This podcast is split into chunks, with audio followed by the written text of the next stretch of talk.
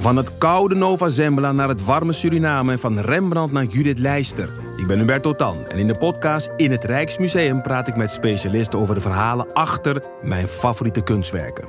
Nieuwsgierig? Beluister nu de nieuwe afleveringen. Je rijdt dus door een oorlogsgebied op een, op een vellig, terwijl het keihard regent en overal pikdonker wordt. Nee, we durven niet te stoppen. En eh, ja, eh, Joep is nooit bang. Joep Vermans, de kamerman, die was nu ook echt bang.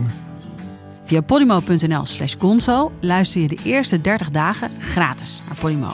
podimo.nl slash gonzo. Hallo, welkom bij de wekelijkse podcast van de Groene Amsterdammer. Ik ben Kees van der Bos.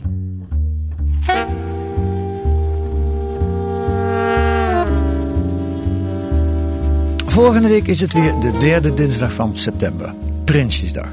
Het kabinet ontvouwt haar plannen voor het komend jaar en het journaal probeert deze dagen te onthullen wat die plannen zijn. Is dat nu journalistieke controle van de macht? Of is het een spel met ongeschreven regels? Een dans van voorlichters en journalisten met één grote verliezer, de controle op de macht. Kim van Keken deed er ooit zelf aan mee, als Haagse journaliste van de Volkskrant. En Diewertje Kuiper stond ooit min of meer aan de andere kant in de tijd dat ze bij de Telder Stichting werkte van de VVD. Eh, welkom Kim. Oh ja, hallo. welkom Diewertje. hallo. Deze week schrijven jullie over, eh, in De Groene over wat ook wel de Haagse kaastolp wordt genoemd.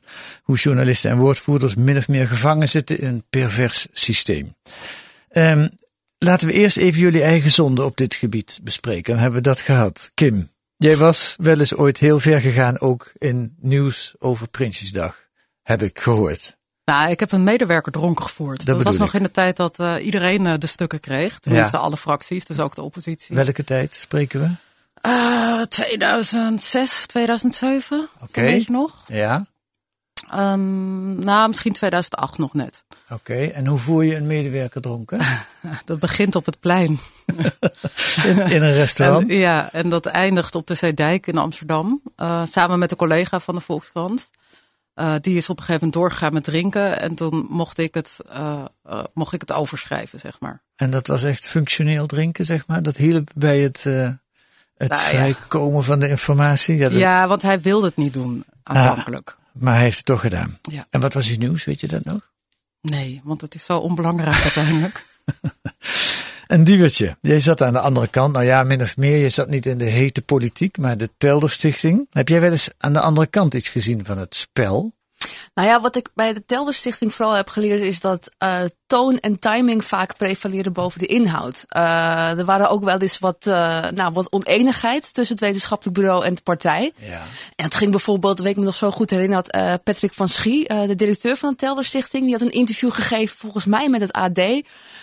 over dat we misschien zouden moeten gaan nadenken over een euro en een euro. Ja. Nou, dat schoot de partij volledig in het verkeerde keelgat. Eh, en het vreemde was, een week of anderhalve week later zei Frits Bolkestein precies hetzelfde. En Hans Wiegel zei ook zoiets. En toen was het allemaal in één keer prima. Ja. ja. Eh, en was er dus geen probleem. Dus wat ik daar vooral heel erg heb geleerd is inderdaad die toon en die timing eh, van, van, van inhoudelijke discussies. dat dat soms de boventoon voert. Ja. En, en een euro is een noordelijke euro of Ja. een euro van noordelijke landen. ja, het is alweer enige tijd geleden, was ten tijde van de Griekse eh, schuldencrisis. Eh, Ja. kwam dat ter sprake. Er is al vaker kritisch geschreven over de Haagse journalistiek. En jullie noemen ook jullie, in jullie artikel Joost Luidijk, Jean-Pierre Gele, Max van Wezel. Eh je hebt er allemaal boekjes over geschreven of uitgebreide artikelen. Waarom nu dit artikel? Ik kijk naar Kim. Waarom? Ja, Nou ja, omdat ik nu weer vanaf een afstandje opereer. Het valt me op dat journalisten zo makkelijk meegaan met, met de verhalen van voorlichters. Dus eh, even vanuit mezelf geredeneerd. Ik heb de zaak Keizer gedaan. ja. En er was eh, Harry Keizer. Harry Keizer, de VVD-voorzitter, die moest aftreden vanwege schimmige deal. ja. Eh, we hadden alle jaarverslagen. Het was heel duidelijk eigenlijk. Elke econoom die zag dat daar iets niet, niet fris was. Mhm. Maar de Haagse collega's die zeiden, ja, maar hij zegt dat niet waar was. Dus wilden er in principe niet over publiceren. ja. Ehm, en dan had ik het dit jaar weer en dan met Diewertje. eh, toen we over Anne-Wil Duttler, senator, Ook VVD. ook VVD. Ook belangen, nou, belangenverstrengeling. belangenverstrengeling en wanbetaling Ja. eh, naar haar klanten voor een ondernemerspartij. En toen werd er gezegd dat is privé. Terwijl Ja. ondertussen eh, bij de NOS wel zaten te duiden over de minnares van Hand en Broeken bij wijze van Ja. spreken. Ook een VVD'er. En toen werd er gezegd dat was privé. Dat is dan als je de voorlichter van de VVD belde, die zei dat is privé wat die twee Nou, journalisten. de- ik weet niet wat die voorlichter zei, maar ik hoorde van eh, collega's dat ze Anne-Wil Duttler hadden gebeld. Ja, En die zei het is niet waar. ja. En voor de rest zeiden collega's gewoon van ja, het is ook een privé kwestie. Dus waarom zouden we daar aandacht aan besteden? Ja, en zo kon het gebeuren dat het, het verhaal al een aantal dagen op straat lag zonder dat er veel mee gebeurde. Nou, enkele maanden zelfs. Enkele Eh, maanden zelfs, Ja, want ja. Het was gepubliceerd, als ik mij niet vergis, in februari dit jaar. Eh, en toen, oh ja, toen moesten we ook nog naar de rechter, want dan gingen ze ons ook nog eh, eh, aanklagen. Toen kwam er ook niemand kijken. Toen kwam er ook niemand kijken, want toen was het nou, laat het oordeel van de rechter maar even afwachten. Terwijl, Terwijl het toch nogal wat is. Een, Nou ja, kamer, een senator die journalisten Ik heb, aanklaagt. Ja. ik, ik Ja, heb een collega toen boos geappt. En dat doe ik normaal nooit, want het gaat niet om mijn eigen ego. Het gaat echt om de zaak. Maar ik zei, Ja. als het denken is, staan jullie met draaiende camera's voor de rechtbank. Ja. Ja. Nu gaat het over eh, de, de senator van de regeringspartij. De Ja. machtigste partij van Nederland die twee journalisten voor de rechter sleept. Maar dit verhaal over Anne-Wil Duttel, die uiteindelijk, laat het duidelijk zijn, teruggetreden is en, en eigenlijk eh, volledig bakcel heeft moeten halen, dat lag een paar maanden nou ja, op straat, gepubliceerd in quote geloof ik de eerste keer. Ja. Ehm, en dan wordt het niet opgepikt door andere journalisten. En dat vonden jullie ook gek. Ja, dat vond ik best wel apart. Ja, Nou, vooral als je naar het mechanisme gaat kijken. Want dan ga je vragen, waarom doen jullie dat niet? ja, En dan zeggen ze, ja, zij zegt dat niet waar is. En Ja. toen dacht ik, ja, maar zo makkelijk werkt het toch niet? ja. Ja. En toen zijn we gaan nadenken over een verhaal van, eh, goh, laten we eens gaan bellen. Ja. Ja, want het is met name die valse balans die ons irriteerde. Want we hadden bijvoorbeeld eh, ook over de zaak Duttler. We hadden gewoon allemaal gerechtelijke documenten met stempel en al van de rechtbank. Eh, en dat werd gewoon op gelijk niveau gezet met een senator die zegt... Oh nee, maar het is niet zo. Ja. Alsof, alsof je dat tegen elkaar kunt wegstrepen en dan dus kan zeggen van... Oh, dan is er dus blijkbaar niks aan de hand. Dus Ja. we, we hadden ook veel discussies erover van... Ja, maar hoe, hoe, hoe werkt zoiets? Eh, Mhm. En dan ga je natuurlijk ervaringen met elkaar uitwisselen... van wat je zelf ook een beetje heeft gezien. ja. Ja, en toen kwamen we op het idee van ja, maar dit moeten we ook gewoon eens een keer ook, opschrijven. Ehm, Goed, dat hebben jullie nu gedaan. En jullie noemen ook die eerdere publicaties. Ehm, eh, is het wat je daar gelezen hebt hè, en wat je nu zelf tegengekomen bent bij, bij je onderzoek, denk je dat het erger geworden is? Ja, Waarom? ja de, de, ik, Waarom denk, denk je dat in eerste instantie? ik denk dat journalistiek commerciëler is geworden. Misschien door internet. Dus meer kliks, meer, eh, het tempo ligt heel hoog. Dus het is echt zodra iemand wat gezegd heeft, maakt niet uit wie, is het een nieuwsfeit. Ja, En wordt het op internet gekwakt. Dus er wordt niet meer zo nagedacht van wat brengen we nu eigenlijk. Ehm, de, de, de, de zorgvuldigheid gaat, de snelheid, die altijd al een vijand is van de zorgvuldigheid, die is nog belangrijker geworden. ja, en wat je heel erg ziet en wat in mijn tijd echt wel minder was, was dat, dat, dat eh, journalisten worden afgerekend op hun primeurs. Ja, En Kamerleden worden afgerekend op eh, hoe vaak ze in de media zijn. ja. Al dat laatste is heel erg toegenomen. Parallele belangen. Ja, waardoor Kamerleden en journalisten elkaar echt nodig hebben. Ja. Ook. Nou, geef eens een voorbeeld. Waar, waaruit, hoe werkt dat, die parallele belangen? Ja, het lastige is, ik kan geen hard voorbeeld noemen, want dan maak ik mijn bronnen bekend. We hebben Ja. natuurlijk met 15 anonieme bronnen gesproken. Maar wat we echt van drie, en nu het afgelopen week hoorde ik het weer trouwens, dat het echt gebeurt. Ja, Eh, Kamerlid X heeft een plannetje. ja. Journalist Y zegt leuk. Maar als je het iets aandikt, komt het op de voorpagina. Zegt hij tegen dat Kamerlid. Tegen het Kamerlid. En dat doet het Kamerlid vervolgens. Ja. En, Ja. eh, maar uiteindelijk wordt de soep niet zo. Nee. ge- nou ja, dat zijn de proefballonnen die je ziet. Je Ja. ziet natuurlijk, eh, god, was die VVD'er die zei van eh, iedereen moet aan de anticonceptie voordat ze eten krijgen in Afrika. Zo'n plannetje had je. Oké. Eh, je ziet heel veel plannetjes voorbij komen die Ja. wel eens daar vandaan kunnen komen. Ja, en het gemeenschappelijk belang is, dat is duidelijk. Die, die, dat Kamerlid heeft er belang bij om in het nieuws te komen, dat zijn of haar naam genoemd wordt. En bij redacties werkt het, als je nieuws hebt, dat is veel belangrijker dan dat je iets belangrijks te melden hebt. Ja. Hè? Ja. Nieuws, dat, dat, dat eh, scoort. Ja, het nieuwtje. Dus niet nieuws per se, niet groot. Nee. Maar het, Ja, nee, het want, iets als eerste hebben, zeg maar. ja, dat bedoel ik. Ja, dan hoeft het inhoudelijk nog helemaal niet zo belangrijk te zijn. Maar het is belangrijk dat je het als eerste, als enige hebt eigenlijk Ja. ook. Ja, en dat het ook een beetje ophefgevoelig is natuurlijk. Hè? Dat het een, wel een, een beetje een smeuig nieuwtje is waar mensen graag op, op, eh, op klikken. Ja. ja. En wat mij opviel in jullie verhaal, ik kijk nu naar Duwertje, dat voorlichters eh, zelfs klagen, klaagden tegen jullie dat ze de inhoud soms te weinig kwijt kunnen. Zo makkelijk kwijt kunnen. Ja. Ja, ja, dat, dat, dat, dat, ja, we hadden ook bijvoorbeeld één, die komt ook in het artikel voor. Hè, dat zegt iemand die een oud journalist is, die dan voorlichter is geworden. Die denkt van ja, ik kan mijn oud vakgenoten wel heel veel wijs maken. En die was gewoon ook een beetje teleurgesteld dat het zo makkelijk ging. Ja. Ehm, en ik denk dat dat inderdaad het, het, het probleem ook is. Dat het namelijk zo makkelijk gaat. Uh, en toen we hier ook met dit artikel bezig waren, als je er eenmaal op gaat letten, ga je het ook steeds vaker zien. Ja. Um, dat soms gewoon persberichten over worden genomen als nieuws. Ja. Uh, terwijl het persbericht is uitgedaan door een belanghebbende. Of Ja. het nou een belangenorganisatie is, of, of een goed doel, wat dan ook kan van alles wat zijn, of een politicus. Ja. Maar dat wordt dan gewoon één op één overgenomen. Ja. Ja, ik bedoelde met nieuws te weinig of inhoud te weinig kwijt kunnen. Dat, ze, dat het zo makkelijk ging om, die, om de oppervlakkige inhoud te verkopen. En dat Ja. er heel weinig mensen doorvragen naar wat erachter zit. Ja, oh, dat heb ik ook wel meegemaakt, inderdaad. Uh, ik, ik heb ook wel eens gewoon, uh, nou, een paar weken geleden nog was het zo, had ik een woordvoerder aan de telefoon met een soort van verbaasde irritatie. Ja, die werd hier overvraagt ons een beetje met al die details. En ik dacht, ja, maar ik stel hier gewoon vragen over cijfers die in een Kamerbrief staan. Dus Ja. die hebben jullie zelf naar buiten gebracht. Uh, met conclusies die eraan worden verbonden. Dat zijn consequenties en conclusies die ik zelf niet maak, maar die het ministerie maakt. En als ik dan vragen over stel van jongens, hoe zit dat? Ja, dat was allemaal een beetje vervelend en moeilijk. Um, dus ja, dan ga je ook met elkaar afvragen en dan krijg je die, die irritatie wel vaker te horen. Dus dan vraag je ook onderling af van, goh, het lijkt wel alsof ze niks gewend zijn uh, qua Ja, vragen. ja. Ja. Ehm, iets anders in de pikorde in Den Haag is ook dat eh, duiders en columnisten enorm belangrijker zijn geworden. Dat hebben jullie ook gemerkt? Ja. Ja. Hoe merk je dat? Waar zie je dat aan? Nou ja, aan de hoeveelheid columns om te beginnen. Uh, bij talkshows zie je eigenlijk alleen nog maar duiders als het over politiek gaat. Bijna geen politici zelf meer, tenzij ze een plannetje moeten verkopen. Uh, je ziet het, ja, zij zijn gewoon, de, het zijn ook vaak mannen trouwens. Dus ik kan het ook wel zeggen van, het zijn vaak echt de mannetjes. Ja. Um, en ze hoeven, ze kunnen alles zeggen zonder te rectificeren. Ja. En dat doen ze ook. Ja.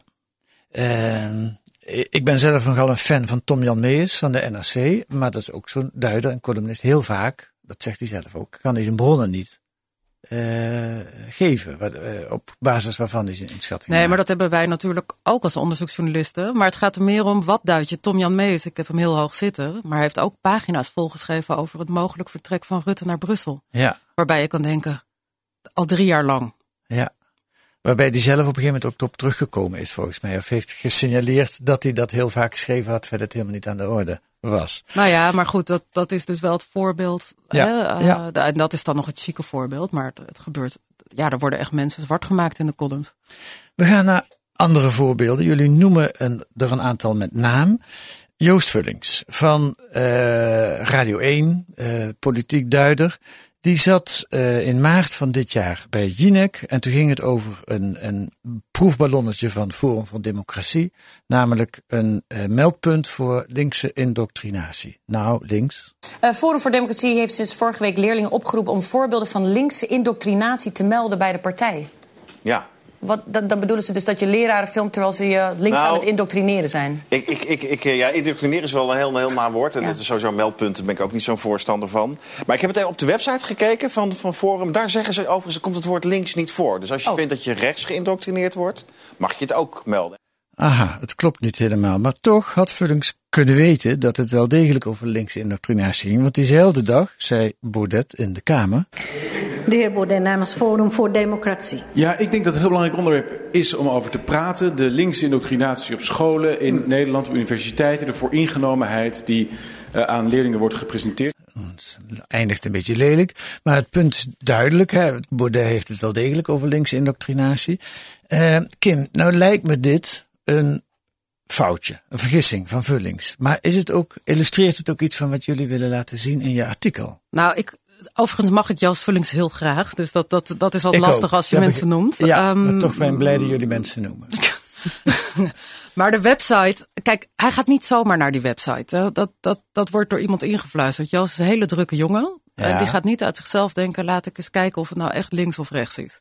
Nee. Ehm, het is geen klein foutje, omdat je gewoon voor anderhalf miljoen mensen zegt dat het allemaal meevalt met die Mhm. linkse hè, oproep tot linkse eh, indoctrinatie. Ja. Bovendien wordt het nergens rechtgezet.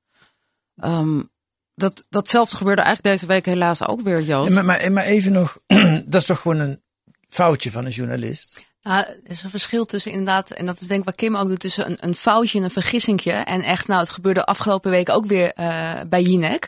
Toen ging het over eh, de scoop ook van RTL Nieuws, eh, van onder meer Pieter Klein, hè, over het Wildersproces. Ja. En de uitleg die daarbij in Jinek werd gegeven was, ja, maar Wilders heeft er ook een beetje baat bij. Want als hij veel in het nieuws is, en zeker met die rechtszaak, dan is het goed voor zijn peilingen. Ja.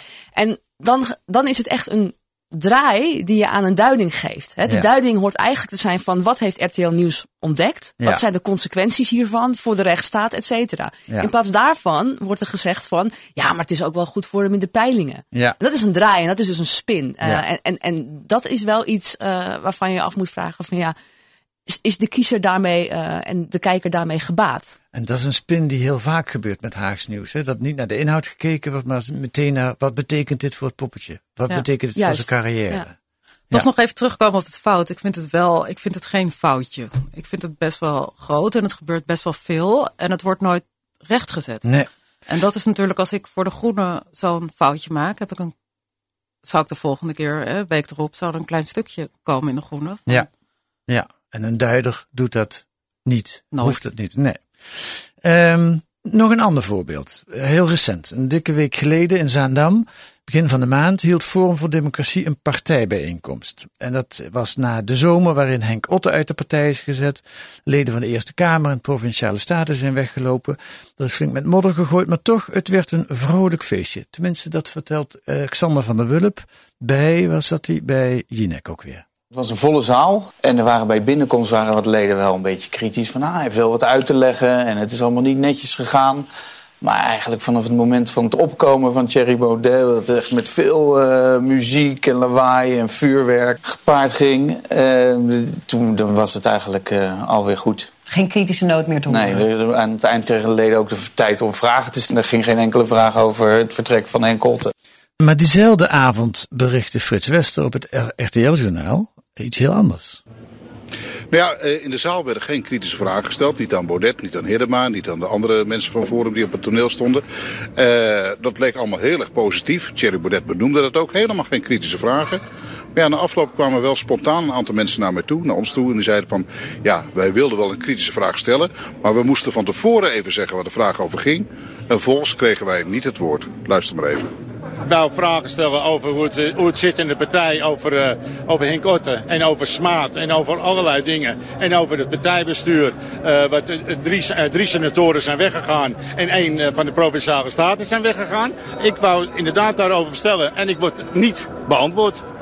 Nou, dan denk ik bij mezelf, jongens, waar zijn we nou mee bezig hier? Maar ja, deze mensen gaan dus teleurgesteld naar huis. Dat is de duider tegenover de journalist, zou ik zeggen. Kim? Nou, jij bent daar om de sfeer te beschrijven. Dus dat- daar, zo, hij zegt de sfeer en je praat met niemand. Dat vind ik heel uniek. Dan sta je echt alleen maar achter dat podium te kijken wat Baudet doet, maar zie je helemaal niet wat zijn leden doen. En, Ja. nou, en bovendien was, circuleerde dit al een tijdje op Twitter, op internet.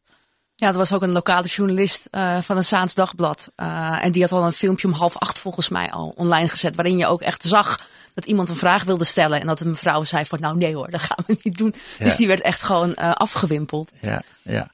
Maar dan toch even naar de mechanismes van jullie artikel. Dit lijkt mij ook weer meer een voorbeeld van makkelijke, misschien slechte journalistiek van Van der Wulp. Die, die, die, die heel snel observeert en met een verhaal komt. Tegenover wat echte journalistiek van, echt, van Frits Wester. Maar wat is, heeft het ook te maken met het spel tussen journalisten en voorlichters? Nou ja, deze jongens doen ertoe.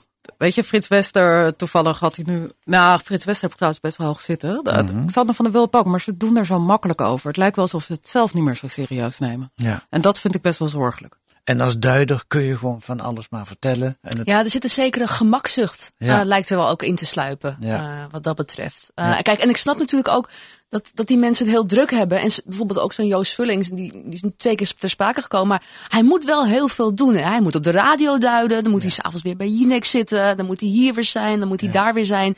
En het is gewoon inderdaad heel erg lastig om op alle portefeuilles even scherp te zijn. Ja. En ik snap heel goed dat de verleiding om dan even met wat woordvoerders te bellen om te kijken hoe het zit. Dat, dat die verleiding steeds groter wordt. Uh, Maar dat maakt je wel gevoelig voor dat je inderdaad gewoon uh, spindokter praat. Uh, kijk, want spindokters zijn er heel erg bij gebaat om er inderdaad een wedstrijdje van te maken, van peilingen, het, het poppetjespel. Uh, ja, en je moet daar echt, denk ik, continu voor waken dat je daar niet te veel in meegaat. Ja, en door al die media die je moet bedienen, heb je ook minder tijd voor het echte journalistieke handwerk, namelijk je neus erin steken en met allerlei mensen praten. Wat Ja, ja. gebeurt hier nou echt? En als je een avond helemaal naar Zandam reist. en dan niemand, dat je niet weet wat er echt speelt, vind ik gek. Ja. En, en wat natuurlijk echt de onderliggende, echt waar ik me zorgen over maak, mensen vertrouwen de journalistiek niet meer. Ja. En ik denk ook soms wel terecht, Ja. als je dit ziet. Ja. Iets anders eh, is het insteken van informatie. Dat is van alle tijden, denk ik. Ik denk dan zelf aan een voorbeeld wat Max van Wezel eh, eh, begin van het jaar in allerlei afscheidsinterviews nog eens verteld heeft dat hij in 1982 eh, aangeklampt werd door de PvdA-fractieleider en die zei, die Jan Terlouw, hier bij ons in het kabinet, daar moet je echt eens eh, onderzoek naar doen, want die functioneert heel slecht. Ik kan je wel een lijstje geven van een aantal kritische ambtenaren. Zo gezegd, zo gedaan. Groot stuk in Vrij Nederland. En achter, en verrassend was altijd de- dezelfde dag zo'n beetje ook een groot stuk in Trouw stond. Met andere woorden, hé, hey, er was nog iemand anders ook met hetzelfde verhaal bezig. En achteraf zegt Max daarvan, ik ben gewoon gebruikt. Dat gebeurt ook. Word je altijd. Ja. Maar dat betekent niet dat, je- dat, je, dat er dingen worden ingestoken. Dat, hè? Ik denk dat iedere journalist daarmee te maken heeft. Ja. En je wordt altijd gebruikt. Een maar, onderzoeksverhaal begint ook vaak met een tip. ja, maar je moet er zelf wel een beetje bij blijven. Ja, ja maar dit geval ging het wel verder. Je krijgt er een lijstje met ambtenaren bij Ja. die jou kunnen helpen om dit verhaal. eh, niemand weet het nog, want naar buiten toe lijkt het heel goed te gaan met Terlouw. Feit was dat het ook gewoon goed ging met Terlouw, maar moest, hij moest een kopje kleiner gemaakt worden. Kwam het eigenlijk op neer. Maar dat zijn jullie daar ook nu in je recente onderzoek voorbeelden van tegengekomen? Van ingestoken nieuws wat niet... Nou, het gaat er meer. Ja, we hebben de kleinere dingetjes gepakt, of kleinere dingetjes gepakt. Maar wat wel grappig was, een voorlichter vertelde dat een gewoon persbericht sturen helpt niet altijd. Dus wat Ja. hij dan doet, is een mailtje sturen naar iemand die dan heel druk is, want hè, ze volgen debatten. En eh zegt hij: Hoi, hoe is het? En een beetje eh, van: Heb je dit gezien? Nou, kijk even op pagina 6, daar staat iets interessants. Ja. En dat ziet die voorlichter dan letterlijk ook Ja. opgepikt worden. Zo. ja. Tot slot, hoe gaan we dit veranderen? Ik denk dat journalisten ook wel uh, wat meer besef mogen hebben over wat ze kunnen afdwingen uh, en wat niet. Vertel. Um, nou ja, het is natuurlijk ook heel vaak, zeker met bijvoorbeeld politici, die zijn ook gewoon uh, afhankelijk inderdaad van journalisten hè, om in het nieuws te komen. Uh, dus wat voor soort nieuws dat is, dat bepalen wij als journalist nog altijd zelf. Um, wat ik het meest gekke vond, een recent voorbeeld, was een heel belangrijk integriteitsrapport kwam uit uh, bij Defensie. En dan kreeg je een persuitnodiging en dan mocht je een uur van tevoren een 70 pagina tellend rapport eventjes gaan lezen en inzien. Want dat werd je gegund, ook op zo'n toon, weet je wel. Ja. Um, en van tevoren werd er ook een soort van executive summary, zoals dat tegenwoordig heet. Even een samenvattingje meegegeven, want het was handig voor je als journalist. Dan kon je alvast bepalen welke vragen je aan de staatssecretaris wilde stellen. Ja. Nou ja, op zo'n moment denk ik dat het journalisten zou sieren om te zeggen van, nou ja, uh, kom maar hier met het rapport. Uh, en zodra ik vragen heb, kom ik wel bij u terug. Ja. Maar het is dan een vooraf geregisseerd uh, persmoment. Uh, en, Zo hoort het te gaan. Maar ja, die journalist denkt ook, ik kan dat wel zeggen. Maar dan staat het in die andere krant. Staat het morgen gewoon en heb ik het niet. Krijg ik op mijn donder Ja, en daarin, daarin houden journalisten elkaar denk ik gevangen. Ja. Uh, want je jaagt allemaal, je staat vervolgens met z'n dertigen voor dezelfde deur te wachten. Ja, ja, ja, ja. Kim? Ja, ik denk gewoon meer naar de kijker, luisteraar, lezer. Daaraan denken. Niet zozeer om de snelheid. Ja. En uh, het grappige is ook dat ik schrijf best wel kritisch, denk ik. Ook over de VVD. En heel vaak krijg ik de vraag in Den Haag van... Hoe praten ze nog wel met je bij de VVD? Maar ik moet eerlijk zeggen, ik word keurig te woord gestaan. En ook als je goed onderzoek doet. Ik ben nog nooit slecht behandeld, nee. eigenlijk. Dus. Nee, die ervaring hadden we bij Argos ook. Dat heeft ook te maken met als je het maar op een, op een. Kritisch is niet erg, als je het maar. Als het maar ergens op stoelt, als je het maar goed geïnformeerd ja. Maar ik heb nog nooit gehad dat ik geen antwoord kreeg. Hm. Dankjewel, Kim van Keken en Diewertje Kuipers. Deze week te lezen in De Groene.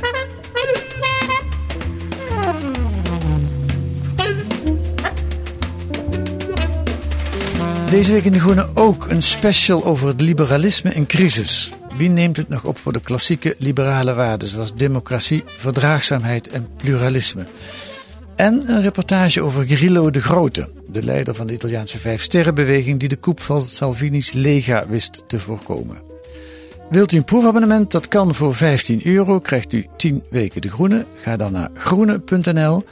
Vergeet niet om onze podcast sterren te geven als u fan bent. En volgende week zijn wij er weer met analyses en achtergronden bij het nieuws in deze podcast van de Groene Amsterdammer. Deze week werd die gemaakt door Marieke Rotman en Kees van der Bos. En de muziek is A Tune for N van Paul van Kemenaar.